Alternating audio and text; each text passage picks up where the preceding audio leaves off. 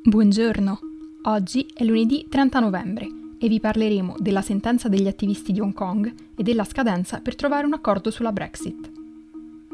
Questa è la nostra visione del mondo in 4 minuti.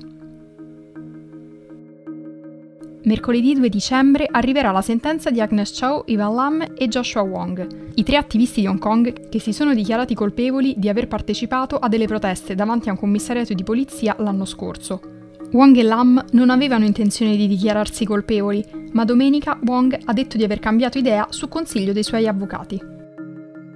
Chow, arrestata ad agosto a causa della legge sulla sicurezza nazionale, aveva già deciso di seguire questa strategia. Il Regno Unito ha avvertito i giudici britannici a Hong Kong di non legittimare sentenze compromesse dalla nuova legge sulla sicurezza nazionale varata da Pechino. Nel frattempo, la governatrice Carrie Lam ha promesso di rafforzare i legami con la Cina continentale e si è impegnata a salvare la città dal caos, respingendo le interferenze internazionali che, a suo dire, hanno messo a repentaglio la sicurezza nazionale. Attualmente Lam ha fatto sapere che le priorità del governo sono ripristinare l'ordine costituzionale e il sistema politico di Hong Kong, sottolineando la necessità di istruire la popolazione sul rispetto delle leggi e la sicurezza nazionale. Dal momento che il 40% delle oltre 10.000 persone che hanno partecipato alle proteste erano studenti, ci sarà una riforma dell'istruzione per prevenire l'infiltrazione della politica nelle scuole e il rafforzamento del senso di identità nazionale nei giovani. Gli insegnanti saranno esaminati dall'ufficio per l'istruzione incaricato di agire contro il personale scolastico in caso di gravi scorrettezze. La riforma sarebbe un'ulteriore stretta sulla democrazia di Hong Kong da parte della Cina, che non vede l'ora di assoggettare completamente la regione autonoma. Andando in Europa, tra poco più di 5 settimane il Regno Unito lascerà il mercato unico e l'unione doganale dell'Unione Europea, con o senza un accordo. Nonostante le 600 pagine di compromessi raggiunti in questi anni, restano ancora tre questioni in sospeso da risolvere. La regolamentazione della pesca, il mantenimento degli standard europei in materia di diritti sociali, diritti dei lavoratori e misure per il clima, e il meccanismo di risoluzione dei conflitti. Le differenze tra le due parti sono tali che è probabile che i politici dovranno subentrare ai negoziatori, che stanno esaurendo i rispettivi mandati.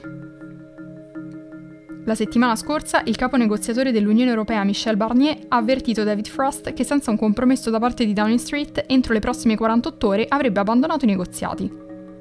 Durante un briefing di venerdì, il capo negoziatore dell'Unione Europea ha consigliato agli ambasciatori di riprendere i colloqui con Londra, nonostante la minaccia di ritirarsi.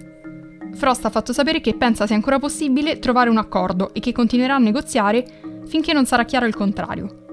Durante il discorso di mercoledì al Parlamento europeo, la Presidente della Commissione, Ursula von der Leyen, ha dichiarato che l'Unione europea è disposta a essere creativa per ottenere un accordo con il Regno Unito, ma ha ammesso che il tempo a disposizione per trovarlo è comunque poco.